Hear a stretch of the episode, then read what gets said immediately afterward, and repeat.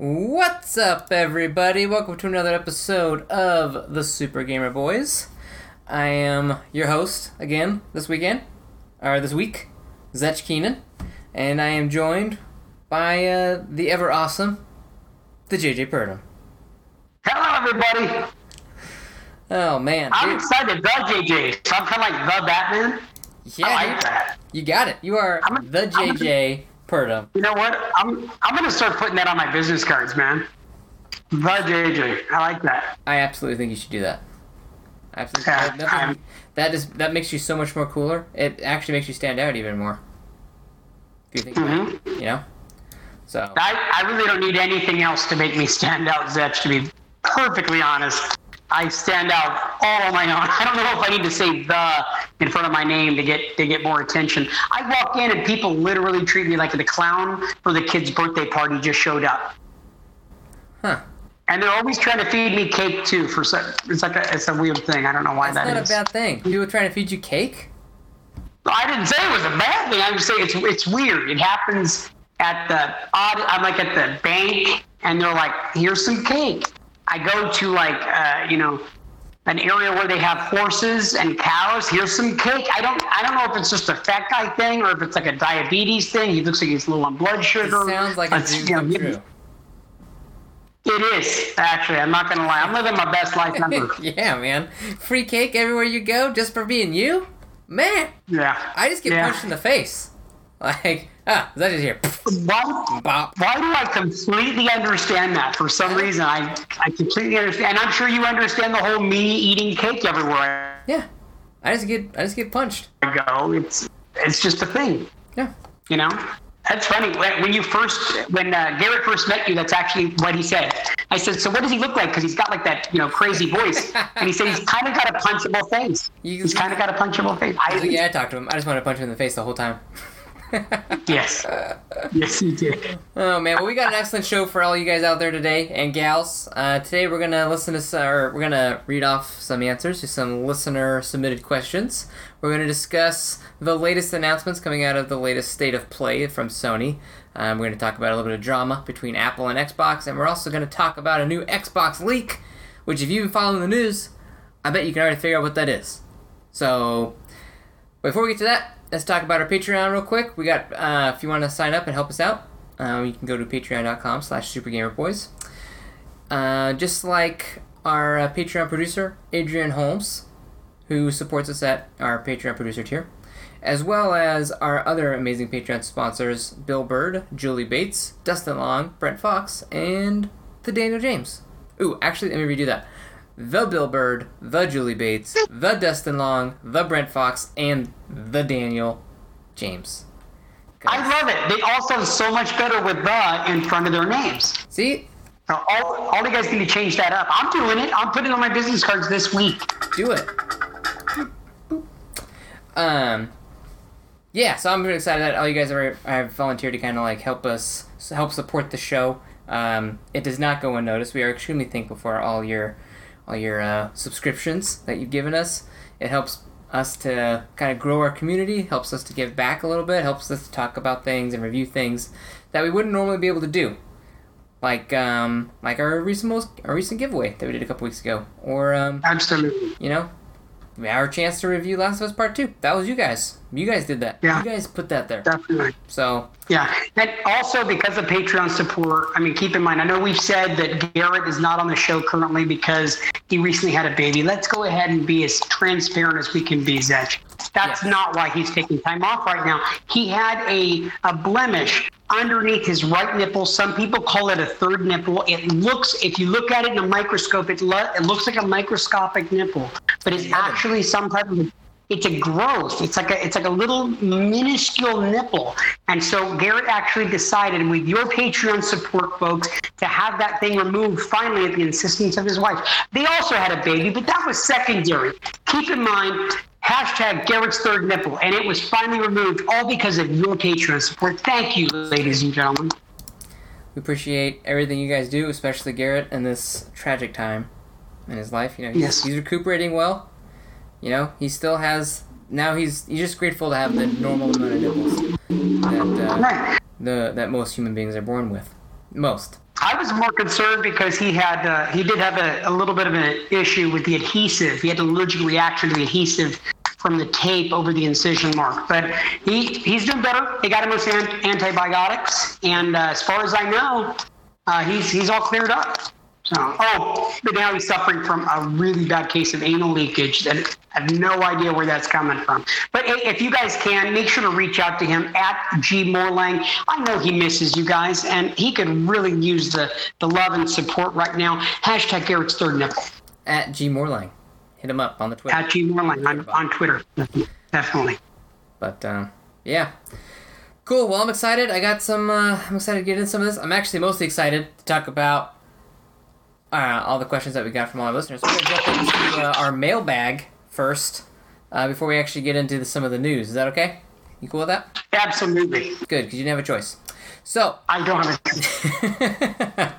So the first, we actually got a couple questions from a man named Sir Prints-A-Lot. You can find him on our Discord. He submitted both of the users that submitted these questions are from our Discord. You can check that out at supergamerboys.com. Or, yeah, supergamerboys.com/Discord.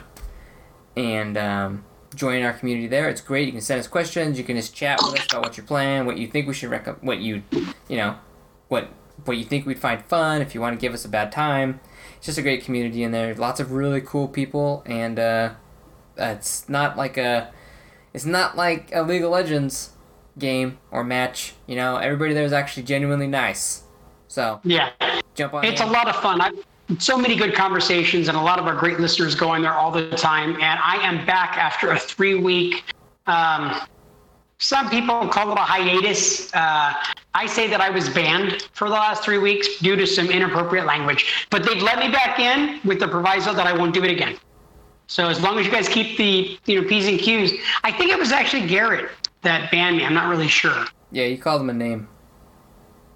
Yeah, he deserved it. You said you look like a bird, is what you said. Those are your actual words. Have you never seen that type of bird? I'm just saying, it was kind of uncalled for. I mean, I get it, but it's not something you say to somebody to their face on Discord. Yeah. Well, if you've ever seen him run, it kind of looks like that. I mean, he kind of looks like that. It makes sense, but it's just rude. You know? Yeah, well, okay. I didn't know if you were trying to argue with me the point. So Ferret does kind of look like a bird. He looks like a bird, but I don't know. It's like saying I look like a hobbit. You wouldn't say it. Everybody thinks I'm like a hobbit, but no one would actually tell me to my face. You know, that's just messed up. You know, it's like, that would be messed up. And I have had people say it to my face, and that was messed up. It hurt my feelings. Yeah. So anyway, let's jump into the mailbag. I'm excited. As I said, you can submit your questions to us either at supergamerboys.com/Discord, or you can hit up Garrett send him an email at garrett@supergamerboys.com. So send us an email, jump in Discord, and you can be just like Sir Prints-A-Lot, who asks, what's a game/games that you wish had a sequel? That's a tough question. Because I feel like a lot of my favorite games already do have sequels, and I actually wish that more games had less sequels. So, if I had to pick, I want another Metroid game. Doggone it, that's what I would want. I would want another Metroid game, and I want it to be good. I want it to be on Zebes again. Even if they went back and remade Super Metroid in first person, like Metroid Prime. That would probably be kind of cool.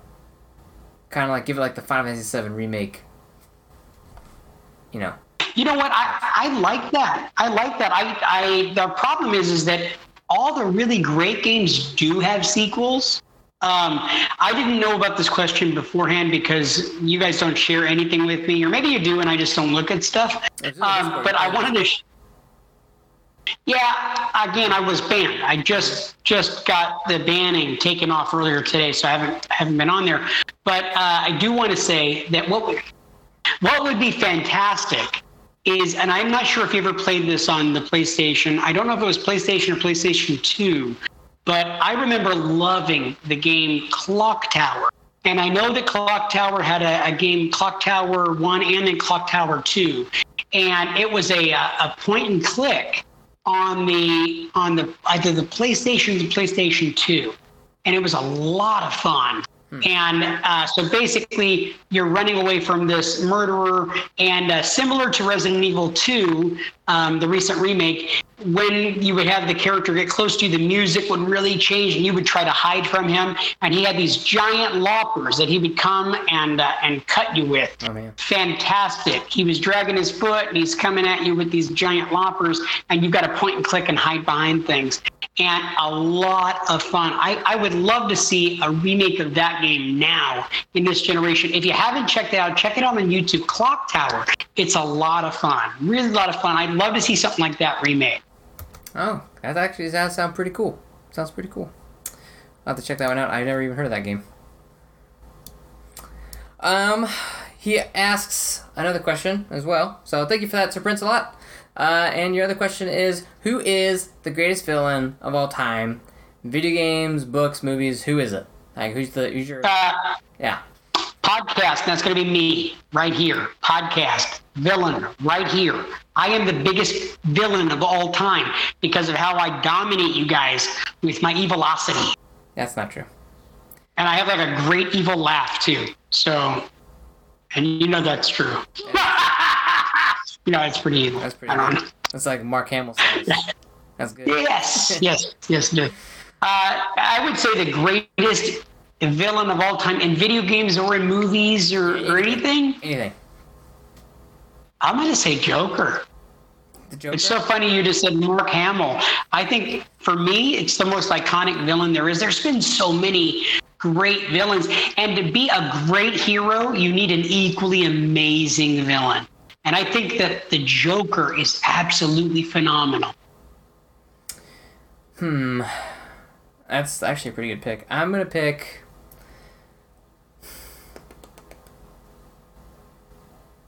Dude, I'm going to pick Kingpin. Okay. I think Kingpin is probably the greatest villain of all time. He's big, tough, smart, doesn't have any real superpowers. I mean, I guess he's, like, super strong. But, like... He's just a guy that's just, like, gonna beat you with his mind. He's like Batman in reverse, you know? Like, he's got the whole world controlled. He knows all the inner workings. Or Magneto. Oh, gosh. Magneto is also one of the greatest villains ever. Oh, man, that's good. That's good. Yeah, that's a great question. It's hard because there's been so many amazing villains. Yeah. I mean, I guess if you were a Lord of the Rings fan, Hobbit, you could always say Sauron. Yeah, Sauron's good. Saruman. Man. Mm-hmm. That's a good question. I didn't really think about that a whole lot. I'd say, okay, let's narrow it down. Let's say in video games, who's your favorite villain? In all the video games. All video gamedom. I have to say... Let me give that up. I'm going to say it's going to go back to childhood, and it's going to be King Koopa. King Koopa. Okay. I dig it. Okay. Yeah, Bowser. Bringing it back. Yeah, Bowser. Yeah, that makes sense. I dig it. Yeah, you know, he's kind of likable, but you really like to hate him. Right. Yeah. I'm going to say I've been playing Fallout. I've been playing Far Cry, and I'm gonna say Voss from Far Cry 3 is pretty bad. He's a pretty crazy villain. Some of the stuff that he does. So I'm gonna go with yeah. He's good. So another. I just want an honorable mention since you've mentioned a couple of them. Honorable mention real fast. Yeah. I started to get into trying to play Red Dead Redemption 2 again in order to be able to do the online thing, to be able to talk about it on the show. And in the process of getting into the game, I was trying to get into it. I didn't have room on my server or on my hard drive, but I did think about, man, Dutch Vanderland is one of the best fleshed out villains I've seen in a very long time. I was thinking about it earlier today, actually. Unbeknownst to this question, I was just thinking, like, it's one of those characters that is lovable and you feel like is totally looking out for Arthur Morgan's best interest and the good of the team, when in reality, he's a very self-centered, selfish man. And you'll see that through the course of that game. And so I was just thinking about that earlier today, how Dutch was such a great bad guy. That's good. I dig it. And I'm still in the early moments of that game. So, like, I need to nickel down and beat that one. But we'll talk about kind of what I've been playing later. But thank you, Sir Prints-A-Lot, for both of those questions. Now we're going to go into some more rapid-fire questions that we received from our buddy Cajoma01. He's a very active participant in our Discord channel. I love that guy. So we got some good ones here. So here we go. So, JJ, burger or pizza? Burger. iPhone or Android? Android. Mac or PC?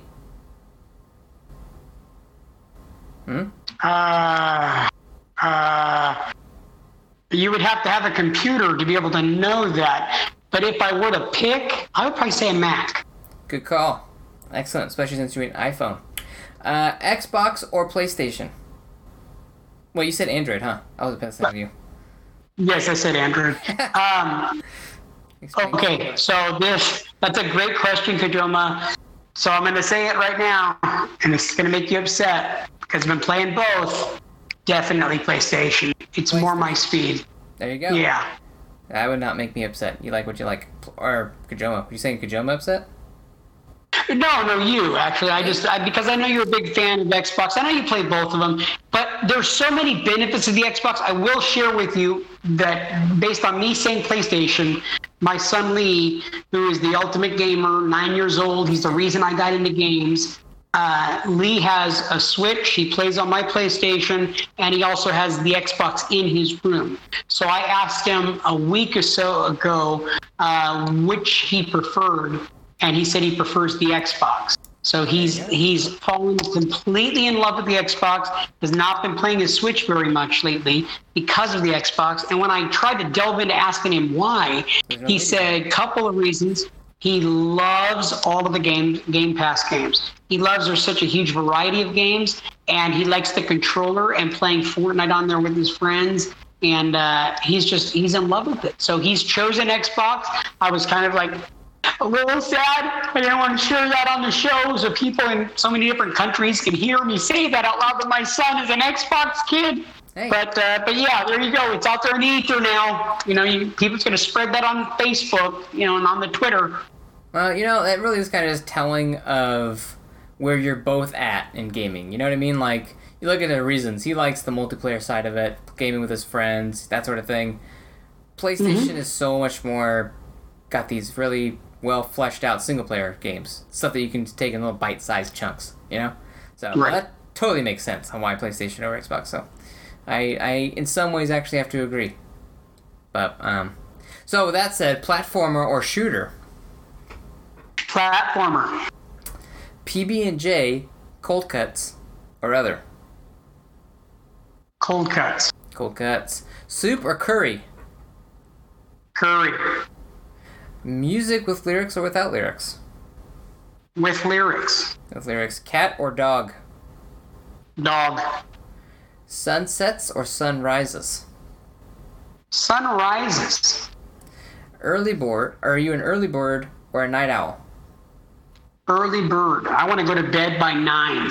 I'm an old guy. Yeah. No, I don't go to bed that early, but I'm very much more of an early guy. I'd rather get up when it's quiet and have no sound, have my quiet Bible reading, have my listening to a podcast quietly while everybody's sleeping. That's the ideal morning for me. I love the quiet. I love it when it's still dark outside. When it's nighttime, it's time for me to lay down and go night-nights. Yeah. For me, it has to be, I'm a little bit of both. Like, I have to get up early, because if I don't wake up before my kids do, my day's off to a tough start. You try to handle 3 kids under, 7 years old that are asking you for breakfast and stuff, and you haven't had your coffee yet. Yeah, that's tough. That's a tough morning. But then I also like to stay up late and watch, TV or play games. So that is the best time to be able to watch TV and to play games is at night. So I will give you that, because that's the only time that happens, is when on the rare occasion everybody goes to sleep, and then I'll just stay up extra late, play some video games, have that, or just watch a TV show. It only happens at night. That's the only time that it'll ever happen, when everybody's asleep. Yeah, exactly. Cake or cupcakes? Cake. Yeah, obviously. People keep having it, too. They keep handing it to me everywhere I go. Animated movies or live action? Live action. Oh, wait. If it's in relation to, like, the Disney remake stuff, I cannot watch that, and I have not watched that, and I will not watch that. I've tried to watch some of those, the animated remakes. I cannot. No, I'd rather watch animated. Yeah, it definitely depends on what I'm watching. Like, Spider-Man Into the Spider-Verse, I'll watch that movie over any live-action Spider-Man ever made, including the ones in the MCU. Like, Into the Spider-Verse... Oh, okay, so... Yeah. Yeah, if it's about watching any live-action film versus watching an animated film, I would rather watch an action film. But I will agree with you. Into the Spider-Verse... is one of the best movies I've ever seen. I'm honestly completely shocked at how great that movie is, and I went into it with low expectations, and it exceeded all of those and then some. Yeah, flippin' phenomenal. Like, that was such a good movie. Oh my gosh, I love that movie. Action, on that note, action, drama, romance, or comedy? Like, if you had to go pick one. Oh, off the top of my head? Yeah. Comedy, it kind of depends. I don't know. I usually go through moods. So I'm like, okay, what do I want? I don't really, if it's up to me and go watch for myself, I don't normally ever watch romance, because I'm Mr. Romance, so I don't need to watch films with that crap on it. And drama, I love drama movies, but sometimes do I really want to go make myself cry? No, not really. You might be like, I want to watch a Bruce Willis or a Jason Statham, walking on glass, kind of a kick butt movie. Yeah. Or you might be like, I just want to get, watch Pineapple Express and watch Seth Rogen act like an idiot, And so, gosh, if I had to choose on top of my head, I'd say comedy. I choose to laugh myself personally over anything else most of the time. Gotcha. That makes sense. Okay, I'm gonna blow through my answers real quick, and then there's a. What is that, 15th question? That's our favorite book, and he wants it to be more long form. So I'm going to blow through these real fast. I'd have to say between a burger and pizza, I'd go pizza. iPhone or Android? iPhone. Mac or PC? Meh, I like both of them. I don't think one's particularly better than the other. I think they both do things fairly well for depending on your workflow. So I know that's tough. It definitely depends on my mood. So I guess right now I'm loving my PC, so if I have to pick one, I'll go with PC. Xbox or PlayStation? Oh, good question. That's a hard question. Current gen, I'd say PlayStation. Last gen, I'd say Xbox. But even at that, I don't know. Overall, I'm going with Xbox. I'll stick with it. Going with Xbox. Platformer shooter? Platformer. PB&J, cold hats or other? Nothing like a good PB&J, bro. I'll take that PB&J. Soup or curry? Soup. Music, lyrics, without? More than likely with lyrics, but I don't mind listening to music without it. So. Okay, keep in mind that other than one question, right now you have chosen the exact opposite of everything I've said in the last little bit. But yet we're best friends in the whole world, Zetch, and you have totally chosen everything opposite of me. See how well we work together, brother? Like, that's opposites, man. Opposites attract, That's it. Yeah, I'm the negative to your positive. Or the vice versa. Yeah. Or the vice versa. Cat or dog? I'd say dog. Sunsets or sunrises? I'd say sunsets. Early bird or night owl? We kind of discussed that one. I'm an early bird by... necessity. By necessity. I'm a night owl by nature. Yeah, we'll go with that. Yeah. Cake or cupcakes? I'd go... I'm going with cupcakes, because if you haven't had a small cakes cupcake, you haven't had a real pastry. Those babies, oh man, that's like, it's like if Jesus came down and started up his own, you know, cupcake, you know, shop. It's called Small Cakes. Okay. Yeah. So in our area, there is a lady known as the Cupcake Lady, and so she's got a giant pink. It looks like a UPS truck that's been painted pink and has a giant cupcake on the hood. Okay, mm-hmm. This is a phenomenon. It's a mobile business. This woman is a genius. So the woman who created it sold it to another woman that was working for her for a few years. Janet has went to that thing so often. I have so many Cupcake Lady stories that it's sad. Like meeting the lady at her home, meeting the lady at the end of the night. Like, so the first time that Janet ever sent me to the Cupcake Lady, she tells me one day, and just a real quick interjection, I apologize. No, go for it. She sends me to this lady with this giant mobile business. She says, I need you to go to the corner of A Street and S. I need you to pick up some cupcakes. Here's the list from a lady called the Cupcake Lady. It's a giant pink truck. It'll be there at 4:30. And I'm like, got it. I'm all over it. So I pull up. There's nobody in the parking lot. I crack open a book. I start to read a book quietly in the parking lot. It's just me. There's literally no other cars in this giant parking lot. I look over as this mobile truck pulls in with the pink cupcake pulling in, and I look over to the side, and I'm like, oh, great, they're there. So I start to close my book, and by the time I close my book, turn the car off, pull the key out, go to open the door, cars pulled in like crazy, and a herd, literally a herd of fat women, jumped out and trampeded over. It was a stampede.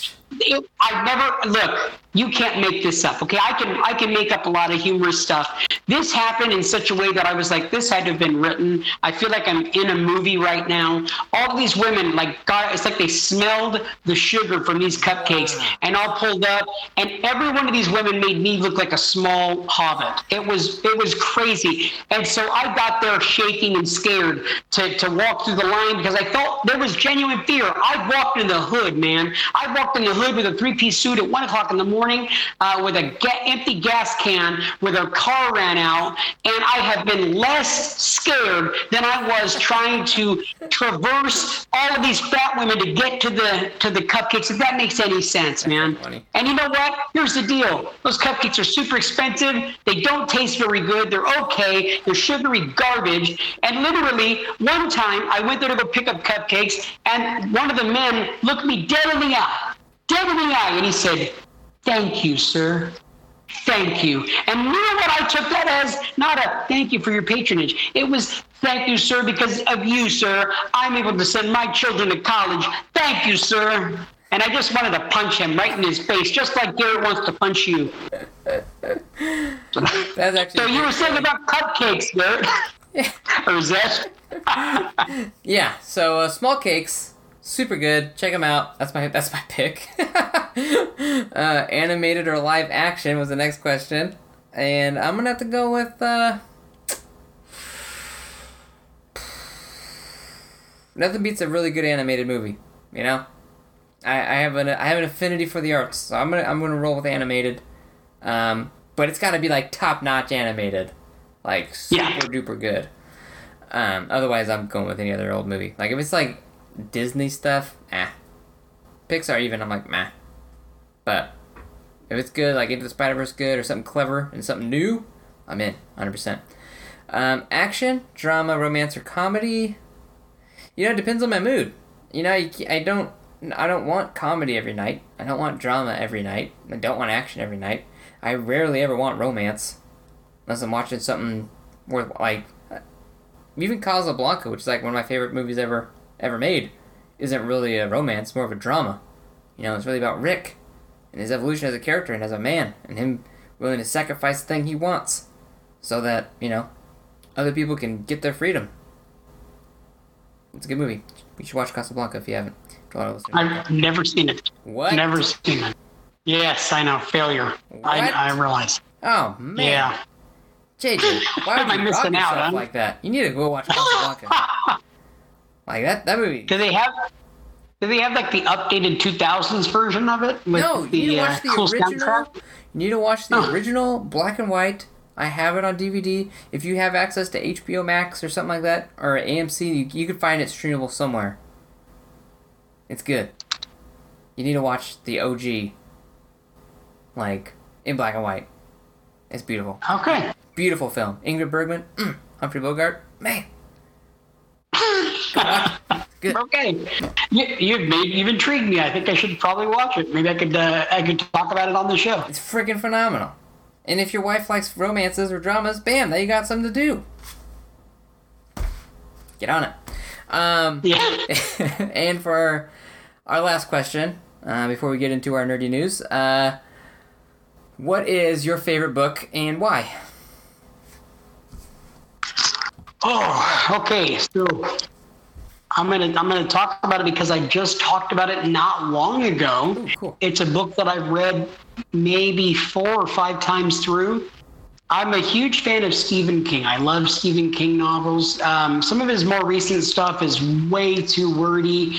I like the Stephen King where he was an alcoholic and on dope, and he was coming up with some wacky stuff.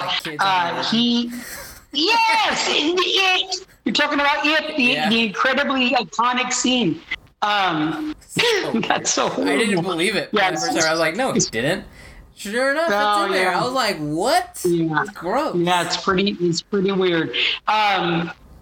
So actually, my favorite book is Stephen King's The Stand, and it's actually the first adult book that I ever watched. And when I say adult, I don't mean pornographic.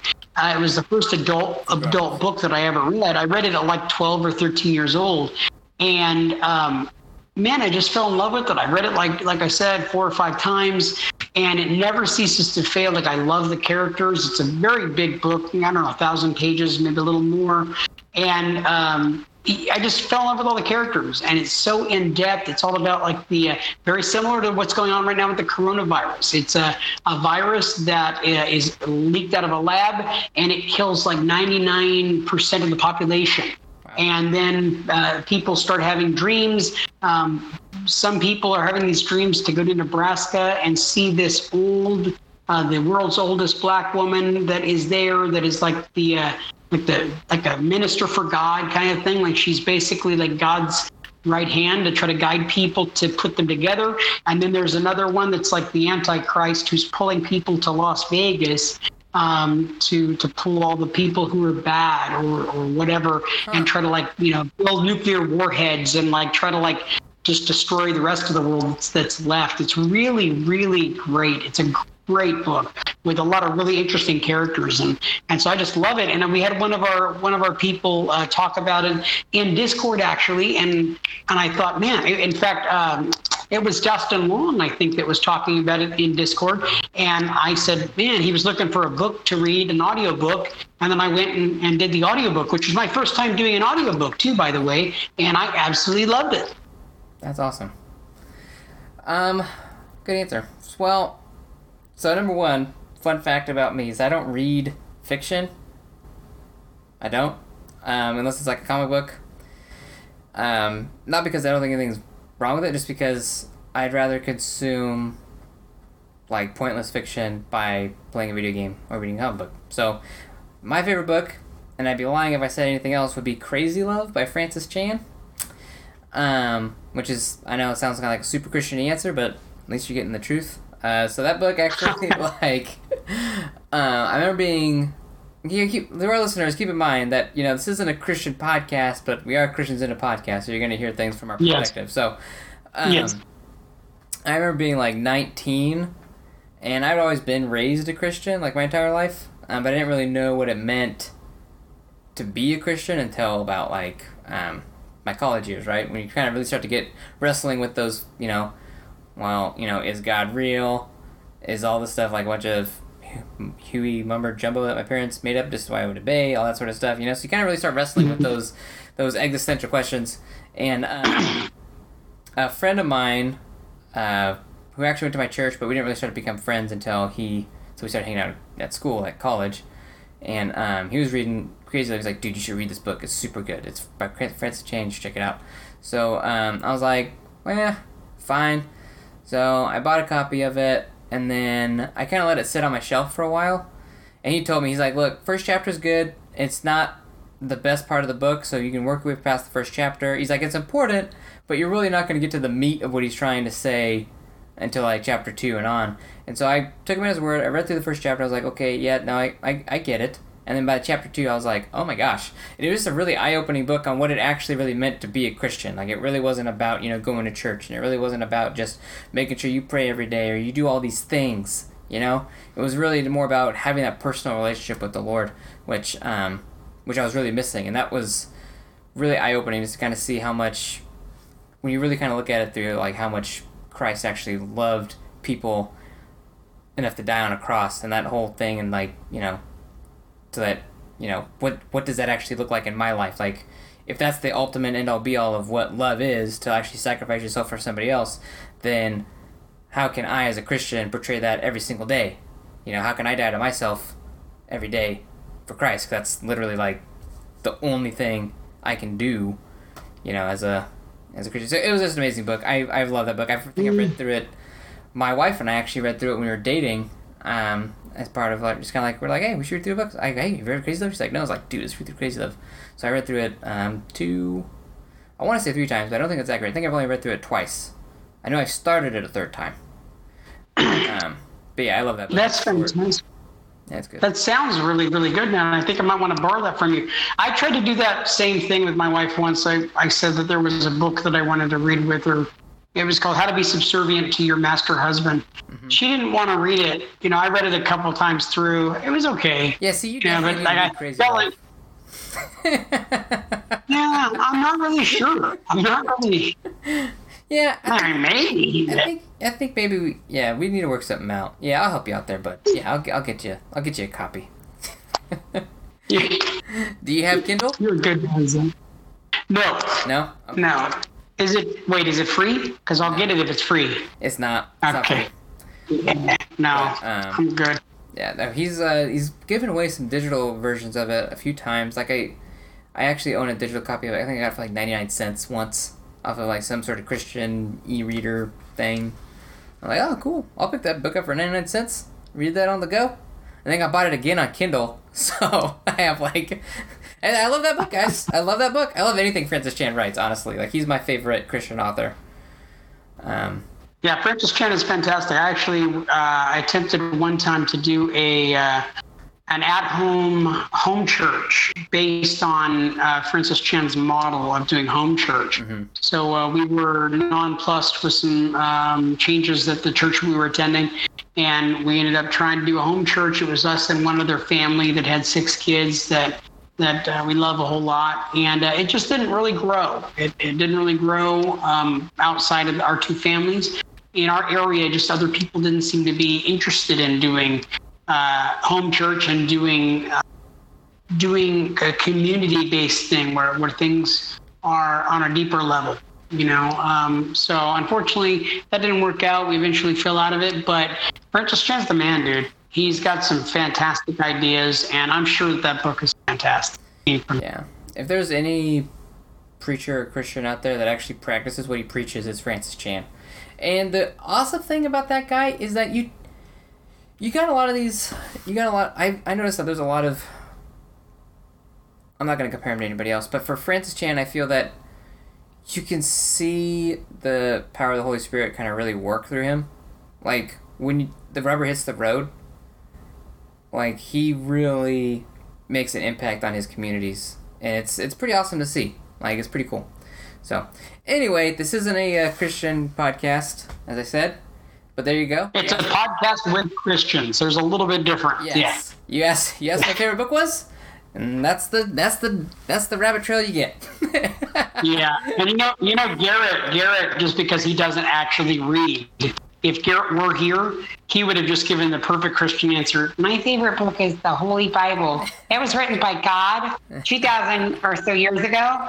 It's perfect. There's no other book for me. But really, he does not read. I don't know if you knew that or not. I got it.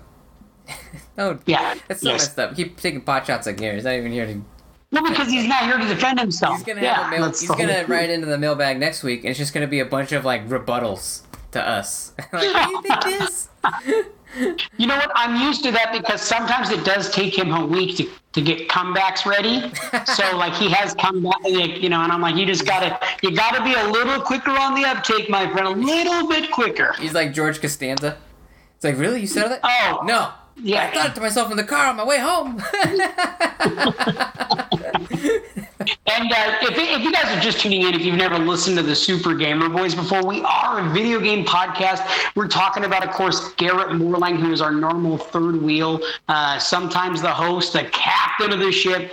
And we actually love Garrett to death. He's out right now having a baby. He just had a baby recently. His son Griffin was born to his beautiful wife, Trudy Ann.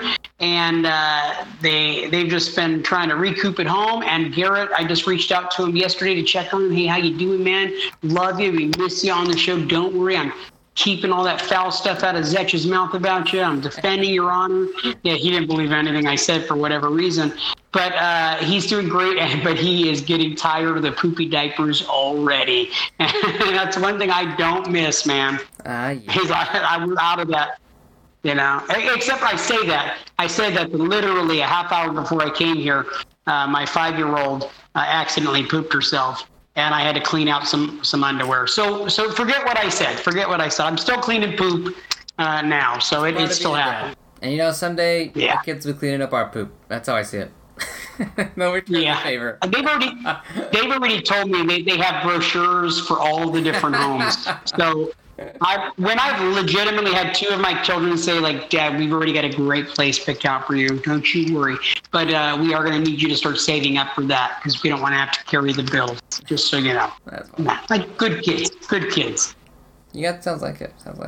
So, all right, let's go ahead and get into the nerdy news. All right, ladies and gentlemen, it's now time for the nerdy news. All right. Okay, Our first bit of news is probably the most talked about piece of news in the past week or so. PlayStation State of Play was last week. This is a quick little recap episode written by a few people at GameSpot, Alessandro Barbosa, Steve Watts, and Gabe Gerwin on August 8th, 2020. They say Sony's latest State of Play event took place on August 6th, but while all eyes are on PS5 as we are prepared to usher in the next generation, the event mostly focused on PS4 content. This included a look at games that were previously announced, but we also learned release dates and even saw a new version of one of the latest generation's most beloved indie titles. PlayStation VR even got some love with an amazing take on a classic stealth franchise. You can watch the stream below if you want, which is an article. I can probably post it in the show notes. If you want to watch it out, check it out on GameSpot, or you can just go Google it yourself. But let's get into what was announced. The first thing they announced was Crash Bandicoot 4: It's About Time. I still love the title of that game, by the way. That's such a clever title to a game. Not only is the game about time, but it's about time they made a Crash Bandicoot 4. Like, that's so... I love that little play on words. That's genius. They say Toys for Bob opened the show with a look at Crash Bandicoot 4. It's About Time, showing off the area in Sandy Beach. It also highlighted wall running and other abilities in the platforming, as well as the new look for the characters. Outfits have also been added, and you can earn them through the game. There are no microtransactions either, and you'll be able to play as multiple characters, including Dingo Dial. I don't know who that is, but cool. There is also a new inverted mode that changes up the feel of the game. It looks to blend classic Crash gameplay with new school design choices, and it has plenty of callbacks for fans. JJ, any thoughts or concerns or feelings about Crash Bandicoot 4? It's About Time. Yeah, I think that is actually a good idea because I loved Crash Bandicoot when it first came out. I think it was originally going to be PlayStation's answer to like Sonic or Mario. This was going to be their mascot, you know, as it were. I don't think it really ended up being their mascot. It wasn't the very beginning. I had a lot of good memories of the original Crash Bandicoot. I think Garrett is more of a fan of Crash because that's one of his earliest memories. He was born in 93, and Garrett has talked at length and ad nauseum about how great he thinks Crash Bandicoot is, and Crash Team Racing and all that kind of stuff. My only recent experience with Crash was playing the Uncharted think it was Uncharted 4, has a brief section where you're playing the original Crash game in Uncharted, and it's kind of weird because you're sitting there playing on the couch, and so you're playing this. And my memory of the game doesn't hold up real well. I don't like the idea of you pushing the toggles forward, so you're pulling your character forward, but it's coming towards you. It's kind of a weird way, I guess you'd call that the inverted thing. And it's a weird way to play a game where you're pushing your toggles forward to make your character go forward, but he's actually coming towards you. It kind of throws you off. It's like playing tank, and you're hitting the switch to go one way, and it's actually going the opposite direction. You know, kind of a mind screw a little. Yeah. Yeah, that's actually a good take on it. I never had a PlayStation growing up, but I had cousins that did, and whenever I would go over there, they always had the latest Crash Bandicoot game. So like whether it was 1, 2, or 3 or whatever, whenever I was over there, I'd jump on for a little bit, and it was good. It's a good platformer. I recently picked it up, actually through a Humble Bundle. What was Humble Bundle?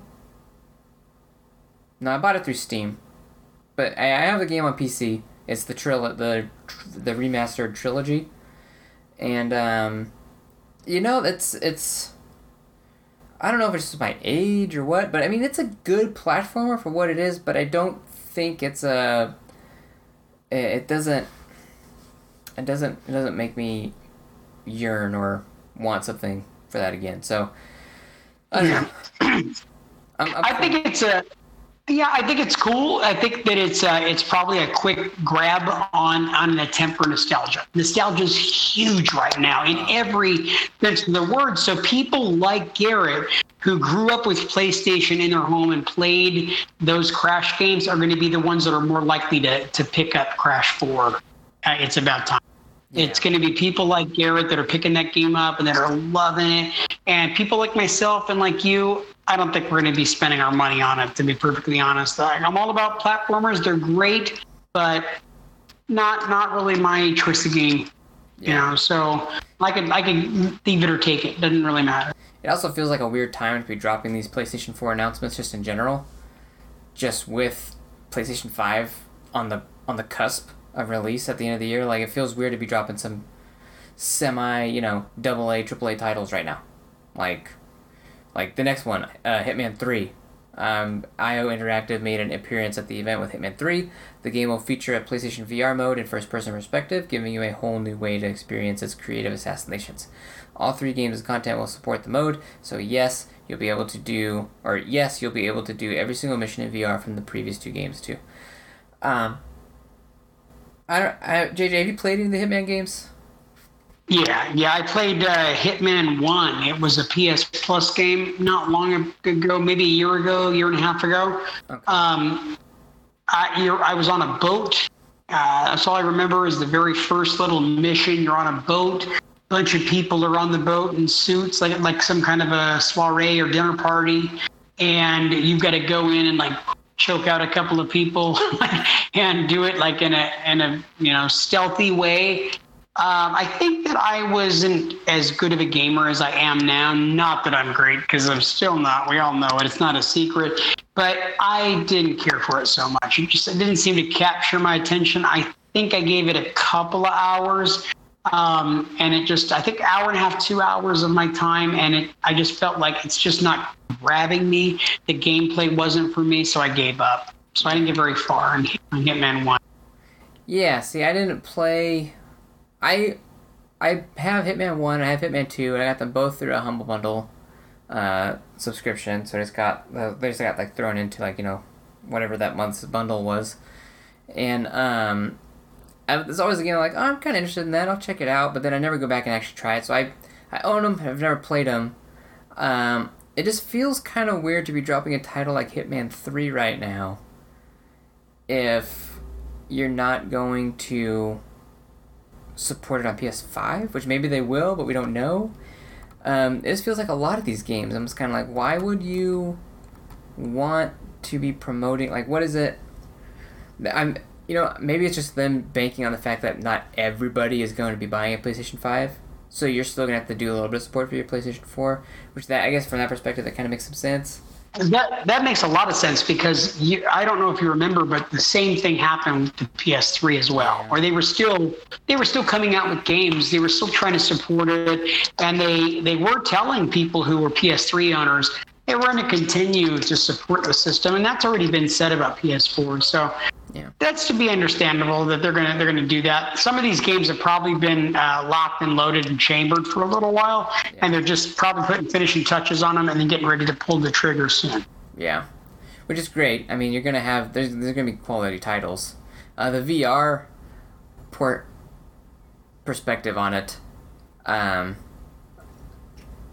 It seems kind of interesting. I guess I got to see it. I didn't actually watch any of the gameplay for it. Being a VR fan, I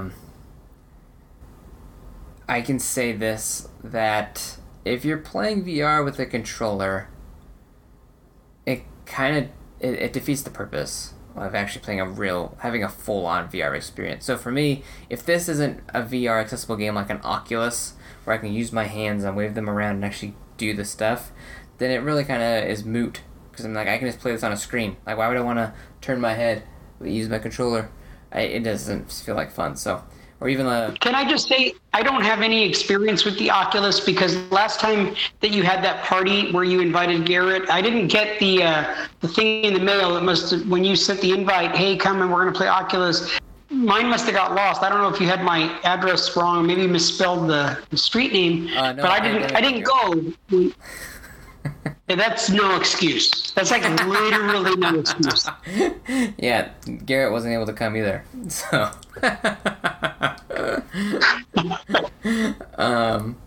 sorry, man. Next time, I promise.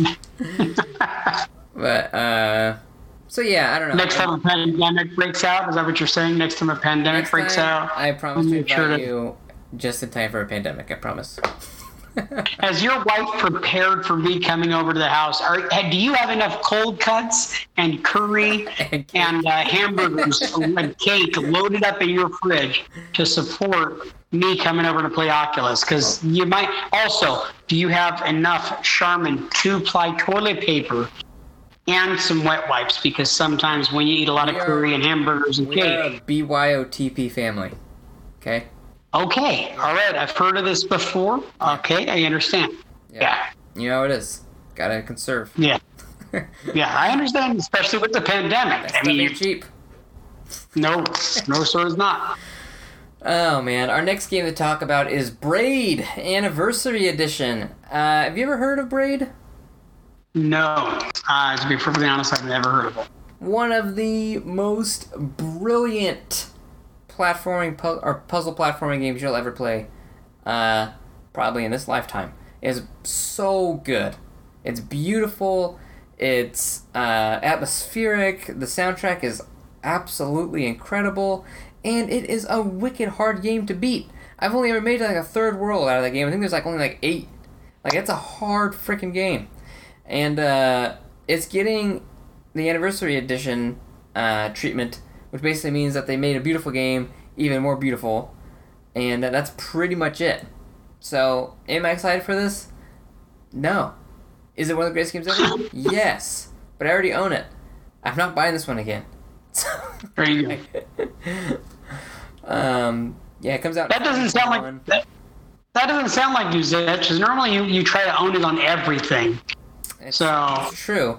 I own it on Xbox 360, which it's actually backwards compatible on the Xbox One, so I tried playing it again just a couple weeks ago, actually. I saw it in my library. I was like, hey, I should give that game another try. And I got stuck again. But it is a good game. And if you're smarter than me, you'll probably beat it. Otherwise, I'm using guides. I'm stuck on one level. I'm like, it was a level I actually beat a long time ago, and I can't remember how I did it. Like, there were some really hard puzzles. I think I beat it on accident last time. Zetch, I love that you always play it off like you're not very smart, but if you only knew in the background, in private conversations, when Garrett and I speak of you, it's always, oh my gosh, he's the smart one. And I always, like, I don't know why I play it off like he just has so much knowledge. He's the smart guy. Gosh, I feel so dumb when we talk. He's the smart one and knows all about video games and everything else.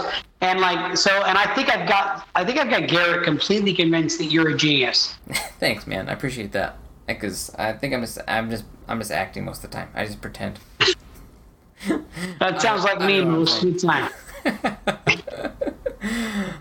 But yeah, so they announced that game, which is cool, I guess, for people that really want to go back and play that one again. Next game they announced is Giant Squid's The Pathless, shown with gameplay captured on the PS5, a mythic adventure game set in a forest. Features creative archery mechanics, or a creative archery mechanic that fills the meter used to quickly traversing across the landscape. Timing replaces aiming down sights in the traditional sense, allowing you to stay in constant motion. You can also fly by making use of a bird friend, but you need to pet it in order to keep it in top shape. Wow, I didn't see a trailer for this, but reading about it sounds so boring. I'm sorry. Like, I'm pretty sure this is one of those games that I gotta go back and watch the trailer on, because that sounds terrible. It's another archery game with a bird friend, and you have to pet it. Cool traversal mechanic. Cool, awesome, good, if that's your bag. I'm moving on. I don't know. Do you have any thoughts on that? None whatsoever. Yeah. It sounds like. Yeah, I'm sorry that I can't add to it. I can't add to it. Unfortunately. What's there to add? I don't even think they had anything. They're just like, we made this game. You can add bow and arrow. Spelunky 2, which probably tickled the fancy of a lot of our listeners. The long-awaited Spelunky 2 popped up during State of Play, and creator Derek Yu discussed how the development team balanced including new features while understanding what made it work before. The sequel will include online multiplayer, and you'll be building an in-game community as you discover more characters. You'll also find hidden passages and can choose from branching paths as you progress. The game releases September 15th, so that's pretty recent. That's coming pretty quick. Yeah, that should be fun. That game was like a cult classic when it came out back on like the 360 days. So I know a lot of people are super pumped about it. I kind of got my 360 a little too late for that to actually really check it out. So I never really played the first one. I played a little bit of it. Was like, okay, cool. Feels like a little Soulsy version of Indiana Jones. Like, it's kind of tough, but cool. I'm happy about that. New Spelunky is always good. Have you played it at all? You got any thoughts? Yeah, I played a little bit of Spelunky before on the 360. Actually, I had a 360 for a little bit that I picked up a year and a half ago, and I got to play quite a bit of the old Halo games, like the Master Chief games. And Spelunky was a game that we picked up, and it was okay. It was fun. I think Spelunky 2 might be a little fun. I think that it'd probably be kind of redundant. I couldn't see. The fact that it's got an online multiplayer is kind of interesting. I think that would probably be fun, you know? I just don't want to see Spelunky have a Battle Royale version. You build an online community, have everybody like duke it out over like some treasure or something. in like a 2D space. So, right. He's like, I'm jumping all over the place. Well, I think that anytime I hear online multiplayer like that, I'm like, it'll come out with some type of like weird, like totally like they just shoehorned in, their version of Fortnite or PUBG or, Call of Duty. They just have to have some type of Battle Royale version. Oh my gosh, it's so nauseating. Right now, I don't want any more Battle Royale. Like, no more. No. Stop. No. You beat it. Just like split-screen 4-player games back in 360 and PS3 days. Like, remember Bioshock 2 had a split-screen multiplayer where it's like, oh, your buddies can go beat each other up now, and it's like, stop. Like, just save the manpower. Put those resources into making a better game. Don't split. One of the only multiplayer games one of the only games that had a multiplayer option that I enjoyed quite a bit was Last of Us. Last of Us, the remastered version on PS4, it had a really great multiplayer where it was you and like three of your friends, and you would go and like assemble bombs and fight against another team of four. I had a blast with that. It was kind of like Capture the Flag, where you were protecting a certain area, and I enjoyed that aspect of it. But yeah, even if Last of Us would have said, we're coming out with a Battle Royale version, I would have wiped my hands and I would have crapped all over Last of Us and I never played it again because I would have felt like they sold out. Yep. I'm with you, man. Same thing if they would have done, I think Uncharted, they did it with Uncharted, then dropped in a multiplayer mode in one of those. Tomb Raider, they did the same thing with Tomb Raider. It's like, why bother? Why bother with multiplayer? But especially when it comes to BRs, just because they're so one-dimensional, I feel like there's nowhere to go besides being a copycat. Unless you're Call of Duty, we make it bigger, you know, and it's just, you know, a couple different mechanics here and there. But yeah, I'm with you, bro. Like, I know a lot of people are really swearing by the current Call of Duty multiplayer that they've got. What is it, Modern Warfare? No, is it Modern Warfare? Warzone, yeah. Call of Duty, that's Modern Warfare. The Battle Royale mode's called Warzone. Warzone, right. So Warzone is super popular. I think that's free. Yeah. You can go in that version of it free. Not my cup of tea. Yeah. But like a lot of people swear by that, and I don't know what they've done different in that, or if there's just so many different options for gameplay. I think that might be the key to it, is that you're not just having one style of battle royale. It's like, you know, there's so many different facets of different matches you can, and I think that's why it's become so popular. Yeah. That's because it's free, so more people have access to it. Yeah, that's a big deal to it, for sure. For real. So I'm not gonna touch on all the rest of these. I'm just gonna hit the highlights going down. The next one is Bugsnax, which sounds kind of like a Viva Pinata game. Like, I don't know if you remember Viva Pinata, where you have like your own garden. You gotta feed different bugs and build your garden and protect. Is that where you're at a party and you hit the thing with the stick and then like candy falls out? No, it's, you have different. The pinatas are like creatures in your garden, so it was a rare title. Okay. So, but yeah, anyway, Bugsnax. We couldn't go a whole presentation without Bugsnax, and it appeared about halfway through. The game features a first-person point of view as you, a journalist, investigate the island and learn about the various Bugsnax occupying it. You'll need to feed characters their favorites and even make use of traps to capture certain creatures. The game will have a physical map to help you stay on track as well. So, yeah, once again, I haven't seen anything on this game. I know a lot of people are talking about it, like in my Twitter feed.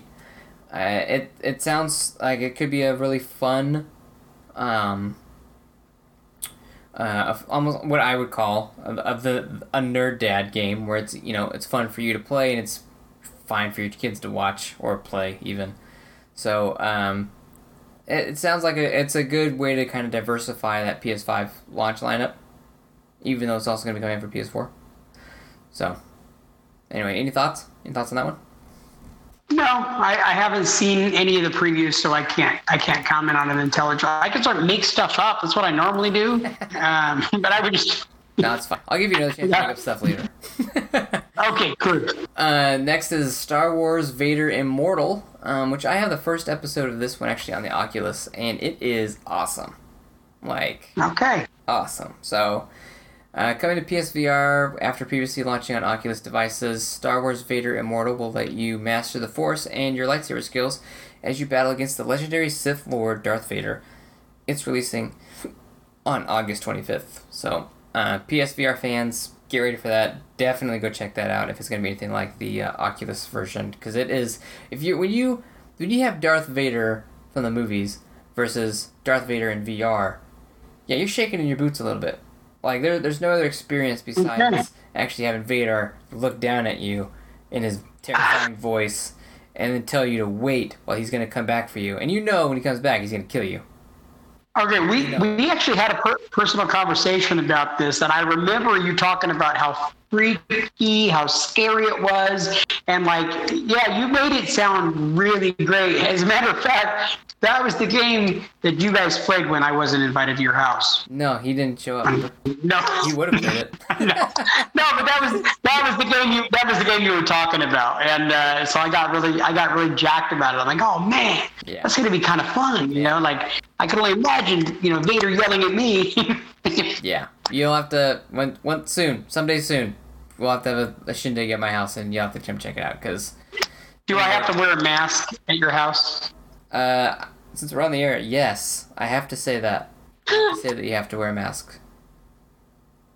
I'm picking up what you're putting down. Like, I got you. The next game is Control, as getting new DLC, which was a major 2019 title. I think it actually came close to winning Game of the Year, or won Game of the Year. No, it did win Game of the Year, and this is the one that is in the same universe as Alan Wake, and I don't remember if this was I believe this was a PS Now game not long ago, and yeah. I think Garrett got an opportunity to play it, and he swore by it. He thought it was really fantastic. He liked the gameplay quite a bit, playing it on there. It sounded pretty intriguing, actually.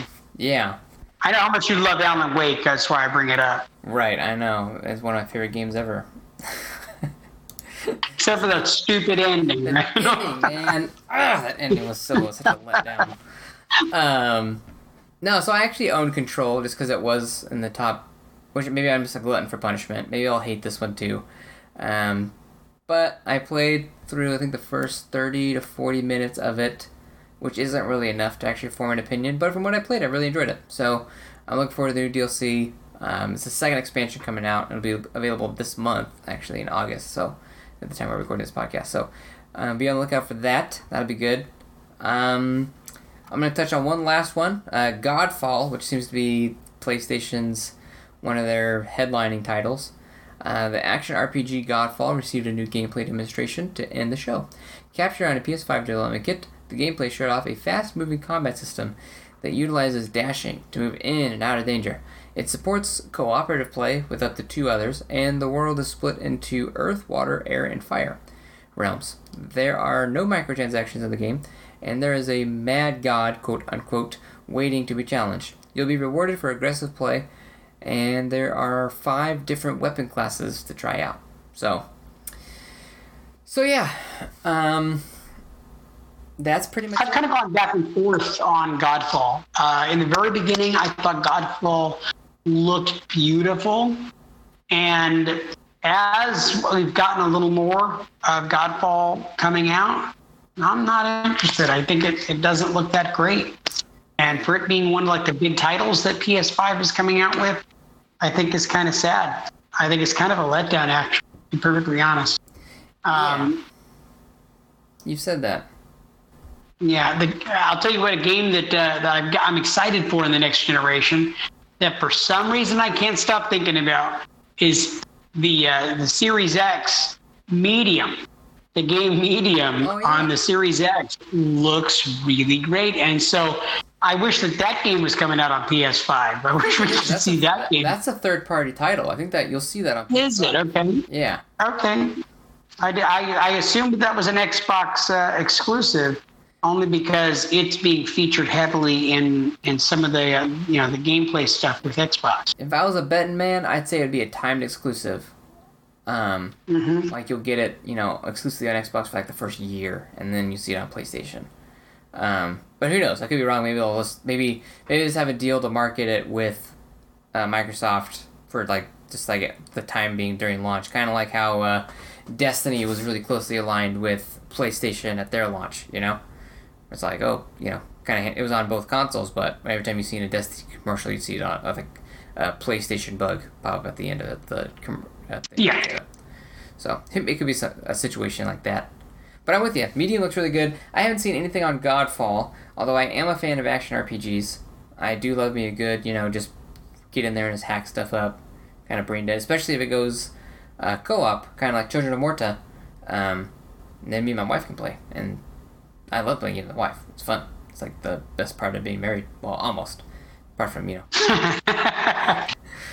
having kids and enjoying each other's time. together part thing. Anyway, so we got that's it. That rounds it out for PlayStation State of Play. We're an hour and almost 10 minutes into this. I'm gonna briefly touch on these last two news articles here. Apple blocks Xbox xCloud on iOS. So basically, I can actually, without actually reading the, I'm not going to read the article on it, but basically, essentially, what happened is earlier this month, the xCloud app got pulled from the App Store, which is kind of suspicious. So people were like, well, okay, what's going on? And Apple recently came out, Apple or Microsoft, one of the two came out and said that, you know, the reason it's not, xCloud is not supported in the App Store anymore is because Apple said that it breaks some of their terms and conditions for an app. And the reason for that is Apple cannot review the games, and it cannot individually rate and review the games that are featured in xCloud, i.e. games in Game Pass. So since there's no way for Microsoft to let Apple vet any of those games to make sure that they're up to Apple standards, which is, in my opinion, a load of baloney. Like, they're not, like, cheap chintzy. I mean, the freaking Halo 5. You're gonna... Yeah. You know what I'm saying? Like, give me a break. You think that's a bad game? Yeah. Get out of town. Let's get the elephant out of the room real quick, because I'm thinking that it's really coincidental that Apple's coming out with their Apple gaming stuff right now. And they're talking about, you know, so I mean, it's just very coincidental. It's just, I'm thinking it may or may not have something to do with it, is the fact that they're trying to get into the gaming sphere in a big way in 2021. So I don't know. I mean, again, it's just a guess, but it just seems very coincidental. Android doesn't seem to be having a problem. Right. Yeah, Android's fine. Yeah. They have a different term. Yeah, the Google Play and everything. Sure. So Android's fine. It sucks for us iOS users. But Google Play has had issues with things like Fortnite, you know, where they, you know, so I mean, they've had their things, but that was because they want to try to monetize as best they can and advertise. And yeah. Yes, of course. And as does Apple with you know, their gaming and Apple Arcade and stuff like that. So, you know, who knows? Don't be surprised when Apple Arcade, it gets pushed really heavy next year. Yeah. It'll be interesting, because Apple Arcade's apps or games, I don't know if you, I did a quick little subscription to it, just gotta check it out. They got good games, they got fun mobile games, but they are by no means. They're all mobile. Nothing is like, you know, great AAA. Yeah. You know, games, right? Right, and I think Apple might just be trying to push their Apple TV games, where you turn the controller or your phone into like a controller, and you can play games on your Apple TV. And basically essentially turn your Apple TV into a console. But nonetheless, unless you're going to get freaking Capcom to develop like a Resident Evil title for you on that, like full blown, get out of town. Like there's no, it's not even going to compare to what xCloud can offer. You know, the funny thing is Apple, just like Google, has the money to do so. Yeah. If anybody, the infrastructure is there. So they could pay a Capcom to make their very own Resident Evil games. I mean, Apple has the money behind it to be able to turn it into something. Yeah. The question is, do they want to do that? You know, are they happy, you know, living in this box? You know, the Xbox has figured out what it is that they are good at and what they excel at. And, hey, this is what we're gonna rely on. PlayStation understands we're great at single-player story games. You know, for the person who wants to get in and play a great campaign, everybody's kind of figuring out where their wheelhouse is. So, you know, maybe Apple will never go that route. Maybe they'll never try to compete with Xbox or PlayStation in that way, but maybe they'll create this great, you know, arcade thing over the course of the next couple of years and pump it out. But it looks like they're putting a good amount of effort and money into it right now. Yeah, like, sorry, I'm looking for something here. Yeah, I've never actually checked it out. I know Garrett was playing some of those Apple Arcade games as well not that long ago. And he didn't have a whole lot of negative stuff to say about it. Yeah, he said there was a couple of games that he actually really enjoyed when he was playing it. Yeah, they're fun. I found there's a game on there called Grindstone, which is a really fun little puzzle game. But it's nothing... It's just kind of a bummer, because it really kind of feels like they're really... Like, if they had an issue with this, they should have brought it to their attention way long ago. Like... And you know Microsoft kind of knew going in that this wasn't according to their terms and conditions. It's not like they don't have lawyers to view this sort of stuff. So it was a risk on Microsoft's part, but it came back to bite them. They should have just done their homework. So. Well, don't act like this is dead in the water. There's still time. They can still figure stuff out or pony up some cash to make it happen or, come to some kind of agreement or conclusion. It's just right now, at this moment in time, the Apple Store is not allowing that. So that doesn't mean that it's dead in the water. They're never going to be on any Apple products. Yeah, we'll see. We'll see what's up. It'll be an interesting year, especially with the xCloud launch coming up pretty soon. So, September. But on those same notes, Xbox Series S reportedly has been confirmed, and the circumstances might surprise you as to how. So, Xbox Series X, Microsoft. This comes from IGN. Written by Adam Bankhurst. Xbox Series S, Microsoft's rumored second cheaper next-gen Xbox, may have been confirmed by a controller packaging leak. The Verge obtained photos of Xbox's next-gen controllers, and the packaging mentions both the confirmed Xbox Series X and the unconfirmed Xbox Series S, which has had a supposed codename in Project Lockhart for quite some time. Twitter user Zach_exe was able to purchase this new controller on a resale site, and The Verge has verified it's a genuine next-gen controller. Tom Warren tweets, Xbox Series S, it is Microsoft's second next-gen console, Xbox console gets confirmed in this leaked Xbox controller packaging, full details here. And he shows a picture of the controller and the packaging, and you can clearly see it says Xbox Series S on there. So, pretty crazy stuff. So, I mean, it's not like it's major news, it's not like where anybody's really that surprised. Sure. It's kind of stuff. Yeah, I saw this thing jump. Good. I saw it jump all over my newsfeed yesterday or the day before. We're just kind of blew up. Everybody just went nuts with this information. We all kind of already knew it. It's been a rumor for months now. Project Lockhart, of course, what they've been calling it in the background. Yeah.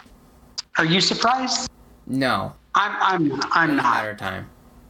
It just feels like okay, and now that's one more thing that they're gonna pretend to be a surprise at their next big event.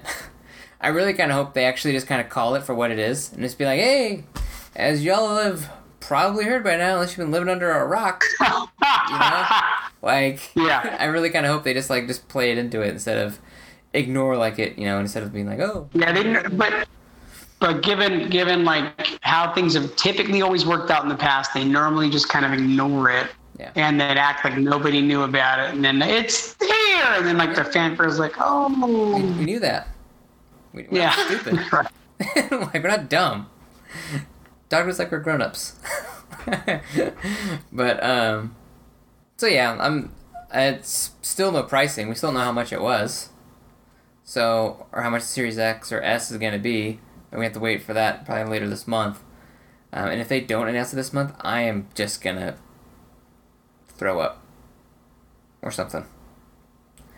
Yeah, I would say probably what I've heard people guessing online is $400 for a range of the S. Yeah. Yeah, I don't know. That's just a guess that I've heard bandied about quite a bit over and over again. I think that's a little high. I think that if it came in at 200 or 250, they'd probably make a gazillion dollars on coming in at a half priced digital version. I know that there's not a whole lot of money in the DVD aspect of it in the disc portion. But think about it. They came in, I've said this over and over and over again. If one of those systems, and it seems like Xbox is trying to gear itself to get into more homes, it seems like that's what their end goal is. Let's get Xbox into more hands and into more homes than PlayStation, than, you know, anybody else. And how do you do that? It's by making it more affordable. Yeah. So coming in and making it, you know, a $200 item, $250, you can't, it's a no-brainer, right? Well, yeah, and their goal is to sell some Xbox Game Pass subscriptions. That's mm-hmm. that's their end goal. Whether you're gaming on a Series X or you're gaming on a phone, they just want you to buy the subscription because they're going to make so much more money off of you with that than they are anything else. So. I think though if they sell a cheaper model, it'll probably be a little, maybe not as powerful. I think that's what one report's mentioned. It's not going to be as powerful as the Series X, but the S will be a little more affordable, and it'll also be just, you're not going to be able to get, you know, like freaking 8K out of it, but you'll be able to game on a, you know, UHD, which is what any sane American person would have at this point anyway, unless you're filthy rich. But so yeah, cool. That's the news. Let's go ahead and jump in. I'm gonna give you guys a little pitch on our Patreon real quick. If you guys happen to like our show and you like the things that we say on the show and you want to support the show but you don't know how and you want, you know, to make sure you can give us money because you love us, well, look no further than our Patreon. Go to supergamerboys.com, or, patreon.com/supergamerboys. It's getting late. And you can either join us at our lowest tier, which is for just $1 a month, or you can join us at $5 a month, $10 a month, or even $15 a month. Each of those tiers have different perks and benefits to signing up. So at our lowest tier, you get a early access ad-free version to the audio. You get a Super Gamer Fans Discord title, and you can show that off on your Discord server. If you just join us for $5 a month, you get those benefits plus access to our show notes early, so you can kind of make comments on there and ask questions directly to us. You're an honorary Discord title as, you know, honorary Super Gamer Boys Discord title. And you get your name mentioned in the episode description, just kind of like everybody else, you know, that we did at the top of the show. $10 a month, you can get all those benefits that I've already said, a shout out on the show. We'll talk about it on the show. Super Gamer Sponsors Discord title added to your Discord server, and then all the previous, you know, benefits there. Or be a producer, $15 a month. You get to call the shots. It's kind of cool. Yeah. It's kind of like also Patreon support. Remember, I don't know if we mentioned. I can't remember if we mentioned at the top of the show, but with every dollar that you support us on Patreon, it helps Garrett's cosmetic surgery. Remember, hashtag Garrett's third nipple. It's happening because of you folks. It's happening because of you. And also because we have a beautiful, wonderful, incredible, amazing, awesome producer, sponsor / director / master and overlord, Adrian Homeboy Holmes. Recently, Garrett got a small tattoo. If you would like to get a small tattoo with your name on it, you pick the body part on Garrett's body. He has a very small, skinny body. Space is limited, folks. Space is limited. But if you want to get, your name in lights or on his backside, please support us on Patreon. Just like Adrian Holmes. Thanks, Adrian.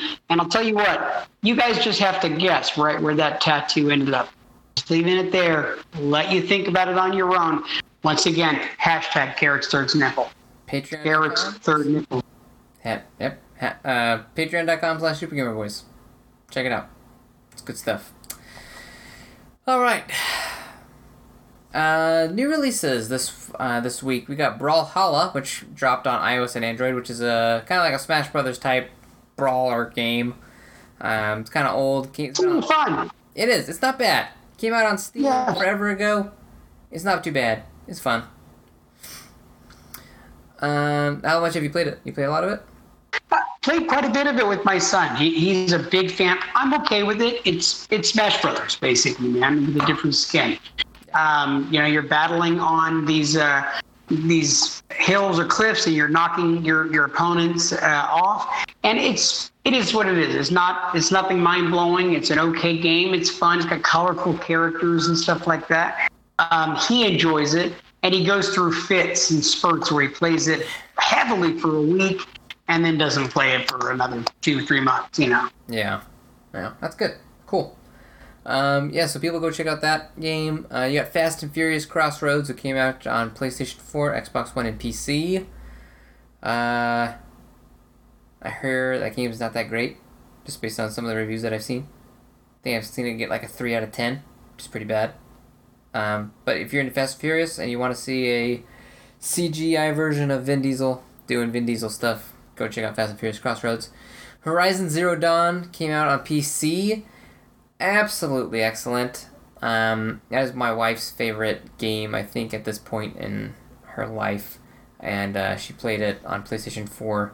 And she's going through it again on the New Game Plus mode. And she loves that game. So it's a good game. It's definitely a good game. A lot of really well...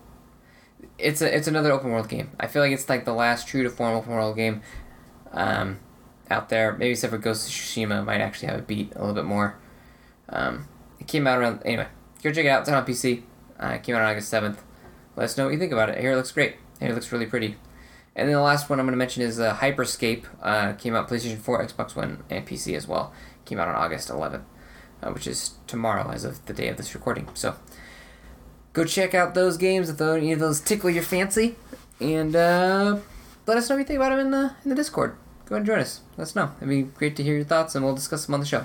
Right in the mailbag. So, going and getting into what you're playing. JJ, you told me before we started recording that dad life kind of consumed you, and you tried to download Red Dead online, and you weren't able to get to it just because you ran out of space. Yeah. It's a bummer. I didn't have enough room on the hard drive, but we're going to go ahead and rectify that and try to get into it, because I did tell you that I was hoping to play the online. They just had some online DLC, so I'm going to try to get through some of that this upcoming week. I'll clear off some drive, or I might even have to pick up an external hard drive just to make that work. But we'll get some of that gameplay in this week, and we will talk about it next week. This week, I got to watch a little bit of a new show that I've been binge-watching, Indian Matchmaking on Netflix. And I'll tell you what, I fell in love with this show. It's completely alien to how we do meeting spouses in the States. It's a totally different way of looking at culture in the arranged marriage whole situation with the Indian culture, and I'm completely enthralled by it. It's totally alien to me and completely entertaining to watch. So it's worth it just to watch it for a good couple of mindless hours. I think 5 episodes in right now, and I'm glued. So I love documentaries. I don't ever watch shows like The Bachelor or some of that stuff. I'll never do that to myself. That stuff is ridiculous to me. And I know some people watch it just to laugh at it, but I couldn't watch any of that stuff. I feel like my mind would liquefy. But with something like this is truly a documentary style. I know last week I talked about Love on the Spectrum. This is a little bit of a different take on that. This is people who are of the Indian descent who are used in caste systems, the way they are arranged marriages. And it's really like families marrying other families, and the process of courtship, how they have like a database of all these people, and a matchmaker like puts them together and thinks that they might work. They'll meet each other, and then if they like each other, they might go from there. it usually, if a marriage can be possible, it can snowball fairly quickly. It's truly entertaining. You guys got to check it out. Nice. Okay. That's reality TV is kind of your thing. Oh, okay. Check it out. For sure. No. Let's back off on that. Reality TV is not my thing. No, this is a once-in-a-lifetime type of thing. I don't normally like things like The Bachelor. I hate that stuff. It's okay. But this has got me. This has captured my attention. Okay, cool. Good to know. So then definitely check it out if it's, you're recommending it is what you're saying. Okay. Yes. Got it. Okay. We finished Umbrella Academy last night, season 2, and yeah, that was like amazing. That was super, super well written. Cliffhanger at the end is something special. I am upset that I have to wait for season 3 because it was a hard show to stop watching. Like, it was so good. It was, yeah, we blew through that show. Excellent character development, excellent, the CGI in it was really well done. You can tell they had a little bit bigger budget. You know what it feels like? This feels like a CW superhero show, like Arrow or The Flash, with a budget. It feels like that. And better. The Flash is one of my favorite shows in the world, by the way. Okay. Like, I love The Flash. Well, then you're going to love Umbrella Academy, my friend. You need to get on that. Okay. Jump on that train ASAP, because it is good. But this weekend, I actually had to spend a lot of time playing through Ori and the Will of the Wisps. Finally finished it with my kids. I 100%ed it. Got everything in the game. So I feel pretty good about myself. Well, pretty accomplished. Took me a lot of work. Couple guides here and there that I had to look up. Figure out how to do a couple things. But yeah, I did it. Beat it all the way. I'm actually trying to get the achievement, like the completed achievement, getting all the trophies or, well, in this case the achievements for us is on Xbox, but trying to get all that. Don't know if I'll go back and finish it. Missing like 4 achievements.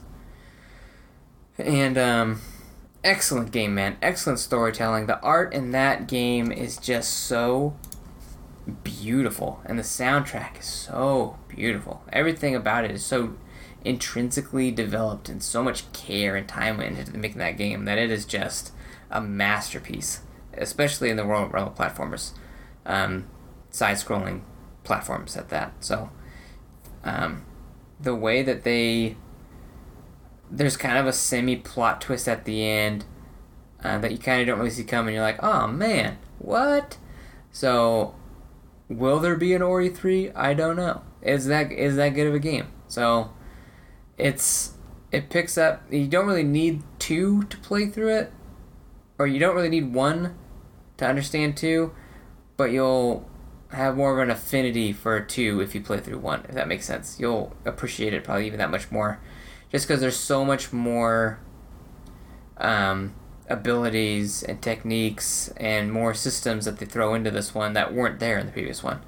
Like, this feels more of a much more fleshed out version of what the first one was, especially in the terms of what Ori can do and the traversal and the environmental puzzles you have to solve, and remembering like, oh, I have this tool, I can get, that's how I would solve that, and do that sort of thing. Like, I sit there and have these like aha moments where I'm like, how do I get over there? And all of a sudden, like, oh, I can use my feather. And then, you mess around there, like, aha, got it. So you feel pretty good.